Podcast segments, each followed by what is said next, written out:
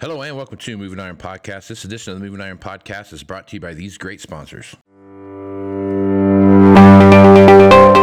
When you partner with Axon, you immediately gain access to a full range of products and solutions designed to meet the complex needs of today's grower.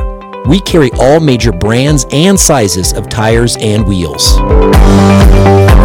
We specialize in large diameter wheels for large equipment. We have one of the largest OEM replacement wheel inventories in North America. Known for extreme flotation setups, duals, and triples, we have wheels for all makes and models of tractors, sprayers, combines, and grain carts. If we don't have the wheel in stock, we'll custom build, sandblast, and paint in house.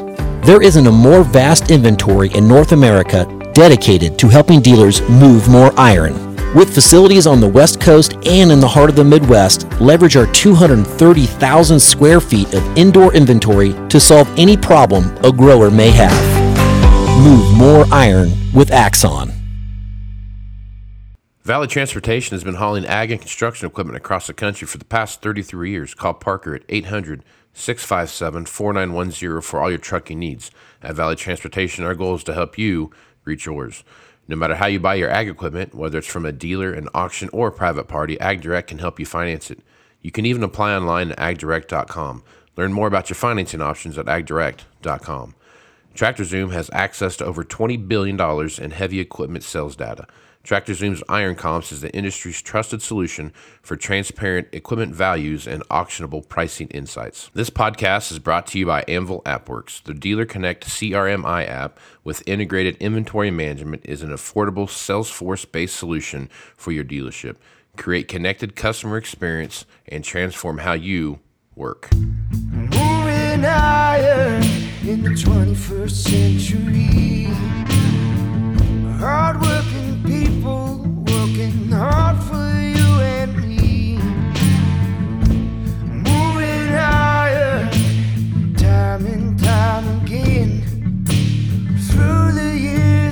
Find us here. Moving higher. Hello and welcome to Moving Iron Podcast. Markets with Chip Nellinger. Chip is with Blue Reef Agri Marketing out of Morton, Illinois. And he's nice enough to come on and talk about what's happening in the markets. Chip, how you doing this morning, man? Great, Casey. How you doing? Doing good, man. Doing good. Just got a little bit of uh oh, I mean, it's winter. If it's not summer, it's winter here. So You got some turkey Um, hangover? it's a little Still- turkey hangover. still Yeah, happening? still, still lingering. You got that going on. You got a little cold weather out there. Um, harvest is pretty well wrapping up about everywhere. As you take a look what's going on, and uh, the pretty much the month of November. Here it is, December first. The month of November was a pretty rough month for corn. I guess. Take, talk a little bit about what you see happening in the corn market here. Yeah, it really has been uh, rough in corn, and we had first notice day for the December contracts. Not only just corn, but um, uh, wheat, soy products, uh, soy meal, soy oil, oats, uh, and all eyes were on the corn market. We just had a implosion of the December March corn spread uh, that widened out to like 27, 27 and a quarter cents at one point, and um, you know I think that is the widest that has ever been and we shed about I don't know somewhere north of a hundred thousand contracts of open interest, uh, which means most likely that there were that many basis contracts that were just kind of given up on. Right, instead of rolling it, uh, you know, the elevator calls uh, the farmer and says, "Hey, you're you know pick a round number here. You're 20 under the December. Uh, we can roll that basis contract to the March. Now you're going to be uh, 41, 42 cents under the March." and uh, some people just said, "Forget it, price me out." Uh, and you know, 100,000 contracts is, uh, and it was somewhere north of there. That's over a half a billion bushels. So um, there's an old saying that's been around for a long time. Some of the old timers from the uh, the floor of the Chicago Board of Trade, uh, the saying was, "You buy first notice day." And so far, that's held. We had a nice bounce yesterday uh, on first notice day. Um, you know, we're down a little bit here today, but just fractionally.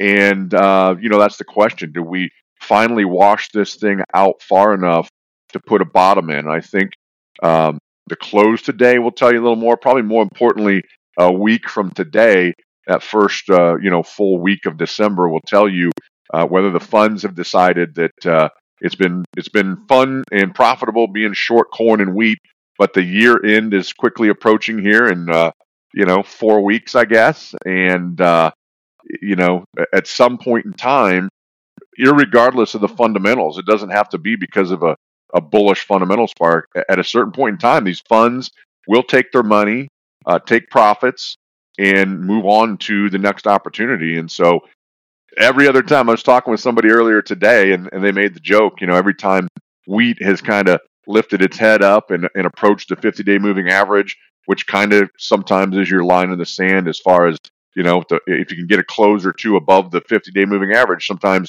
the funds want to not be short anymore. They want to get out of shorts. They want to be long. Every time, it's been a, a half a dozen or more times, wheat has done that in the last uh, eight, nine months and you think, okay, the bottom's in, and the funds just hammer it again. So the the coming days uh, ahead, and, and maybe the next week, I think will tell you a lot more as to whether the corn market has finally put a bottom in for now and ready to bounce into winter. Uh, the wheat market uh, is kind of the in the same boat there, massive short positions by the funds. And you know, I mean, it, as you step back, now we're in the month of December. Uh, the South American weather really starts uh, getting front and center, and so That's that could be question. maybe some of the uncertainty that that yeah. drives some volatility uh, in the month of December. Yep. All right. So that's my next question. So we keep hearing about um, stocks and how low stocks are, world stocks, world stocks, world stocks. Look at around the world. There's you know places that have been on fire here over the last five to seven years are showing um, signs of you know India, for example, are showing signs of maybe things aren't as good as what we thought they were when it comes to what they have in stocks. Um, they're one day they're gonna stop exports, and next day they're gonna trickle them out, and then oh, we're back to full full steam again, and then you know it's just back and forth all the time with that. You look what's going on in South America, where the, the southern part of the of the grow the corn growing area is is wet as it could possibly be, and it's that's a problem. And then you got the northern part that's dry as possibly can be, and that's a problem. Um, you got replant issues, you got just planting issues in general uh, that are causing a problem um, as you take a look at what's happening in those areas, you, you're starting to see, man, I don't know, there's some concern that maybe this second crop corn could be an issue just because they can't get the beans to do what they need to do. And, and, and we started looking at that. When when is the market going to st- start looking at that? Because I know we're still early in, in the growing of the of soybeans in, in, South America. When's the when's the market start looking at that, saying like, "Oh man, we got a problem. We better start building something into this." Yeah, you know, I think in the case of beans, it, it already has right. We okay. we put uh, uh, a buck on uh, beans yeah. in you know six weeks or so, right. um, just because of that uncertainty. They've got a little bit of rain in some of the dry areas. We've pulled back, uh, you know, close to sixty cents, seventy cents off of those. Uh, I guess sixty cents off the highs and beans. Uh, it, it's funny, you know, in any weather situation, um, whether it's a frost, freeze, drought, um, you know, flood it just seems like it takes the market, whatever market it is, corn, beans, wheat. It it it oftentimes takes a long time for it to figure it out, and there is enough time. I mean, as you're talking about corn, there is enough time, right? I mean, they don't plant that sure. second crop corn until late February, uh, first part of March. So um, it's just a, too far out ahead of us right now to to you know have much focus uh, on the corn market. Now, I do think the month of December um, the weather and the rainfall in Brazil will really cause some volatility in the bean market. I think they're they're you know they know that that's a critical time, right? The next 60 days is um, you know kind of the equivalent of uh, of our July August uh, down there in in Brazil, and so uh, the bean market I think is highly sensitive to it. The corn market, there's so many questions there. You know they they do plant some first crop corn, um, some full season corn in Brazil. That planting uh, is way behind. There's some private estimates that have really pulled the, the corn crop estimates back by upwards of, of 10 million tons.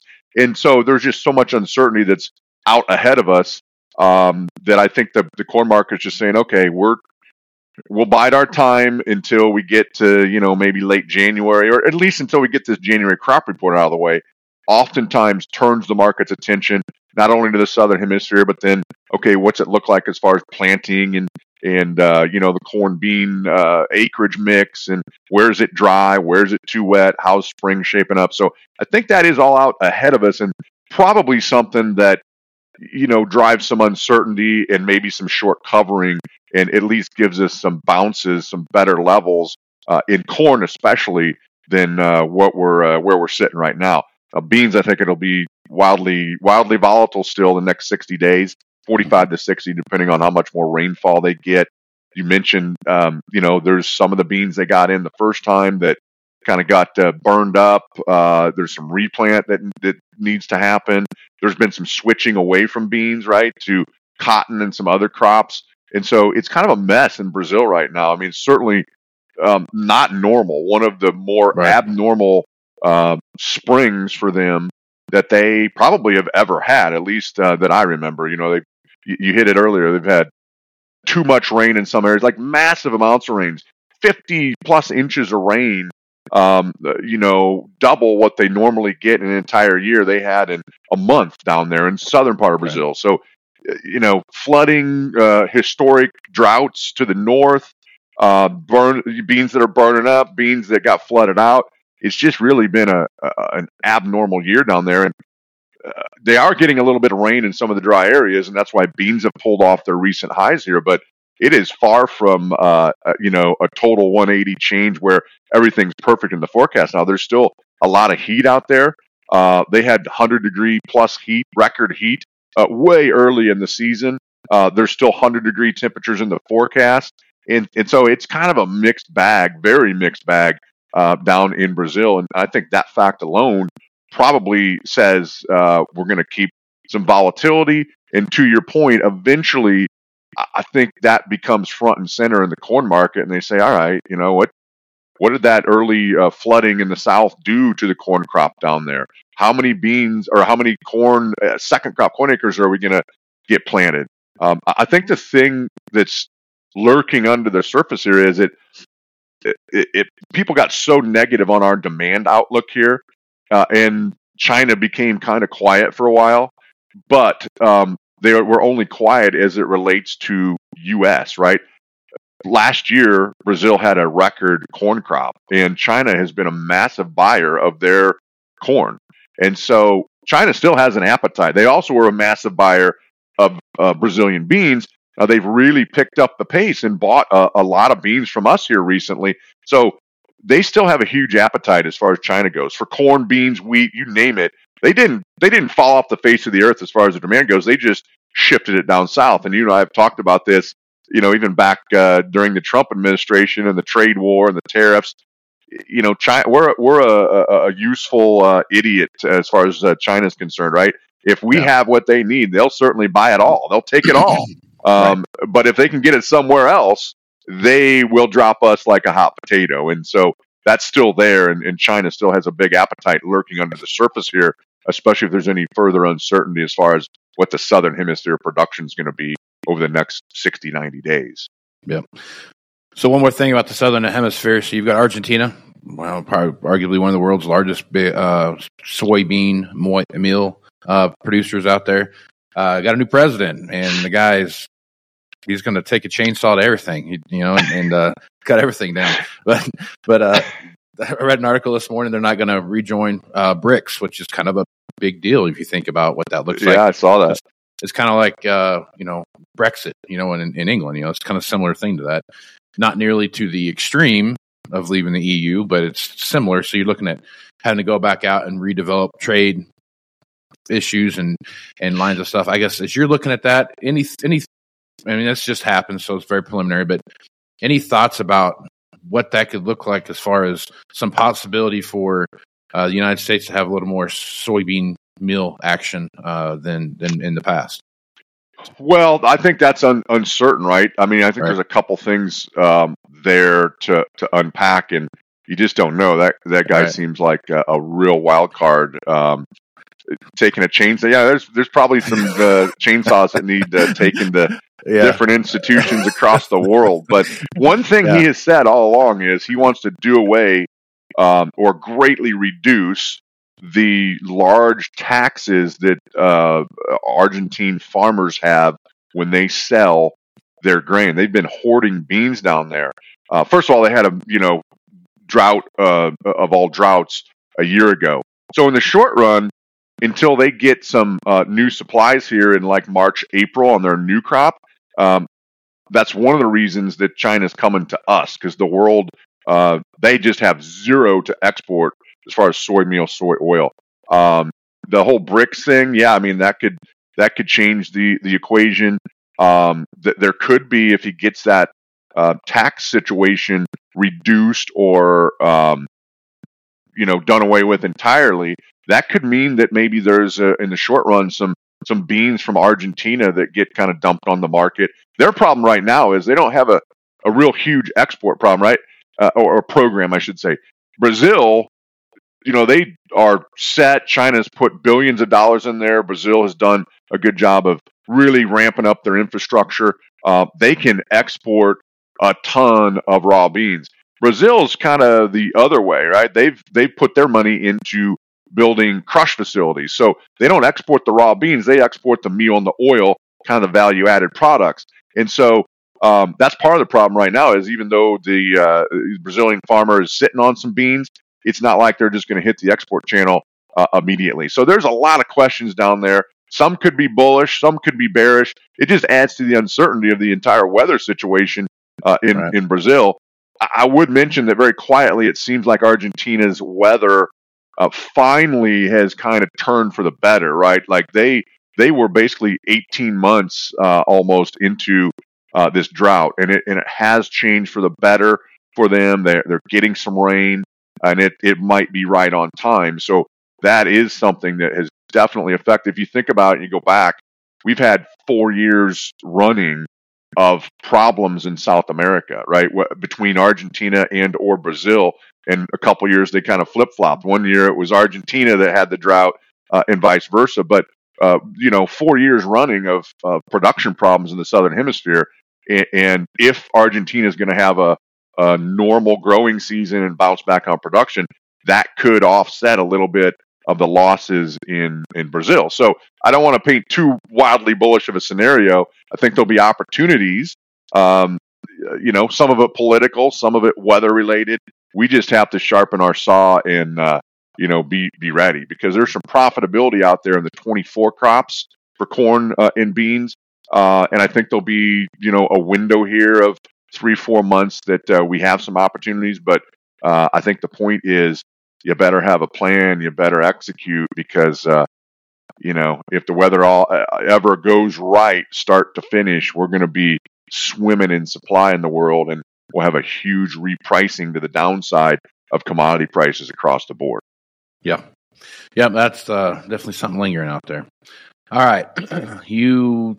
Last thing I want to talk to you a little bit about look at the at the protein markets, cattle and hogs. Um, I mean, hogs. God, God love them. They just can't find a. They can't find a foothold. You know what I mean?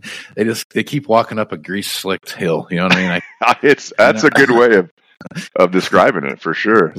So, talk a little bit about the hog market we see happening there, man. You know why you're not supposed to uh, wrestle with a pig in the mud, right? No, because the pig likes it. the pig enjoys it uh, that made me think about that because that was a good a good analogy. In, in I mean, they've tried to rally a few times, they just can't mm-hmm. can't hold it. They sell off. You think you know we're going to zero. They bounce back. They're just trying to to find some equilibrium, and they're having a hard time doing it. Uh, we've gotten very efficient. Our our you know pigs per litter uh, numbers are way up. Um, there's been a little bit of expansion and so we're fighting numbers right now. It's kind of a, a an ugly scene in the in the hog industry right now um, because it's unprofitable, right? I mean, like that's part of what we're what we're facing, and so uh, it's a little bit of a of an unknown scenario here in, in the hog industry, and, and it's been brutal, uh, you know, really over the last several years. Uh, we went through that big expansion, and then obviously we you know, had COVID. And so there's been a lot of uh, pain in the hog industry, and there continues to be. Um, with that being said, you know, you look out in the deferreds, and, and they're, you know, I'm talking like this coming summer, uh, and they're still, you know, up there in territories that you're like, oh, that's, uh, you know, as high as we've been for a long, long time, historically speaking. Um, so, real potential pain out there. At the same time, we've had a rally in meal. Uh, you know, corn still, you know, five bucks or slightly under. So feed ingredients have been a big a big part of the, the hog industry uh, problems there. And so the, you know that remains to be seen. It, it doesn't look like it's uh, super rosy right now. It doesn't mean there won't be rallies and profitability ahead of us, but a real uphill battle in hogs. And and now you've got an uphill battle in the cattle too because Yeah. you've had this huge sell off from the highs probably cut into demand a little bit because of all time highs. You know, cure for high prices is high prices, and it does its job of reducing demand, slowly building numbers just a little bit. Uh, the funds, uh, you know, we talked about the funds earlier, and corn and, and wheat. Eventually, it doesn't have to be a fundamental spark.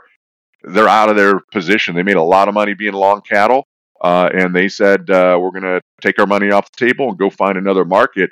And it broke the cattle market far enough that you know, yeah, can there be rallies? Absolutely. There could be a ten dollar rally in cattle like that, snap of a finger.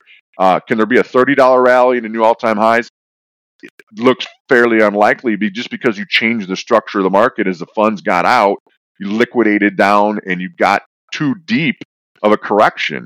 Um, could you get halfway back to the highs? Absolutely, but uh, it's really changed the name of the game, and so now it's tightened margins up. You're looking at big losses out on any cattle that are placed today, and so um, uphill battle in in cattle going forward too. And it just you know goes to show you, risk management uh, is the name of the game, right? I mean, we talk about it a lot, having that plan and executing when you have profitability. Uh, These markets are as brutal as they've ever been. They make uh, the least amount of sense sometimes that they ever have, um, and and that's just unfortunately the the world and the game we gotta we've got to play in agriculture today.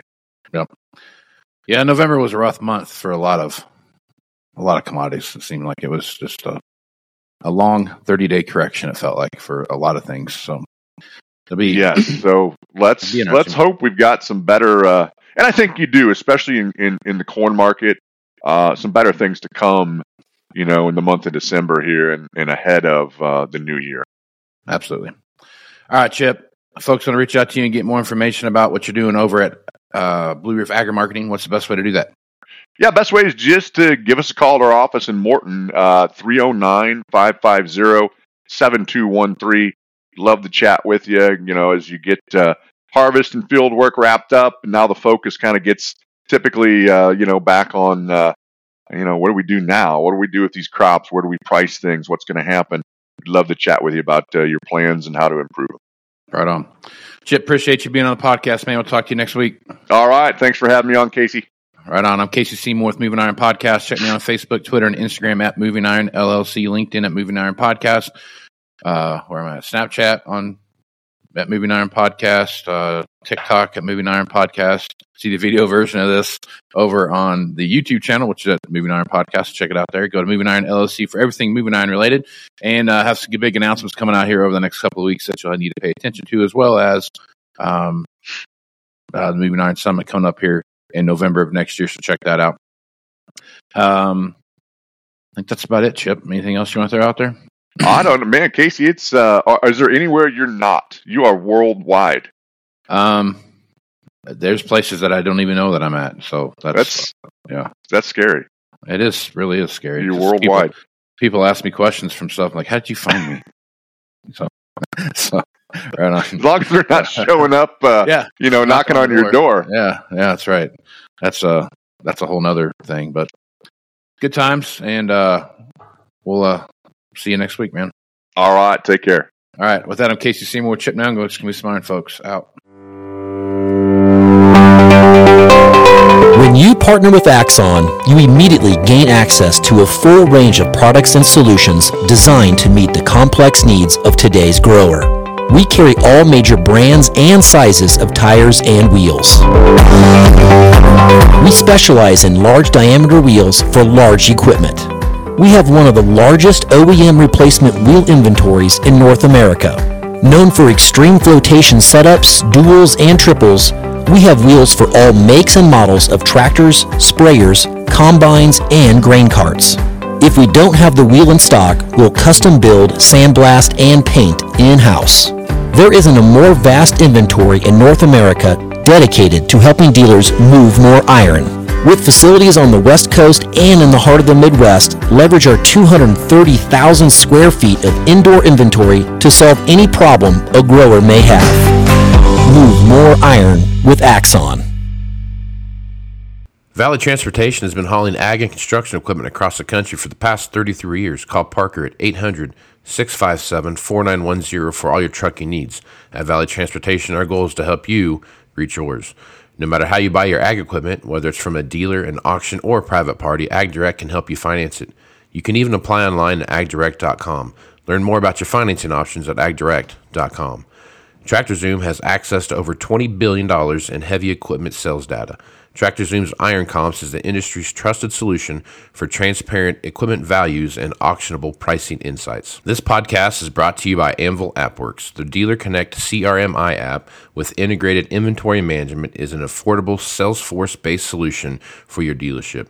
Create connected customer experience and transform how you work. Moving higher in the 21st century. Hardworking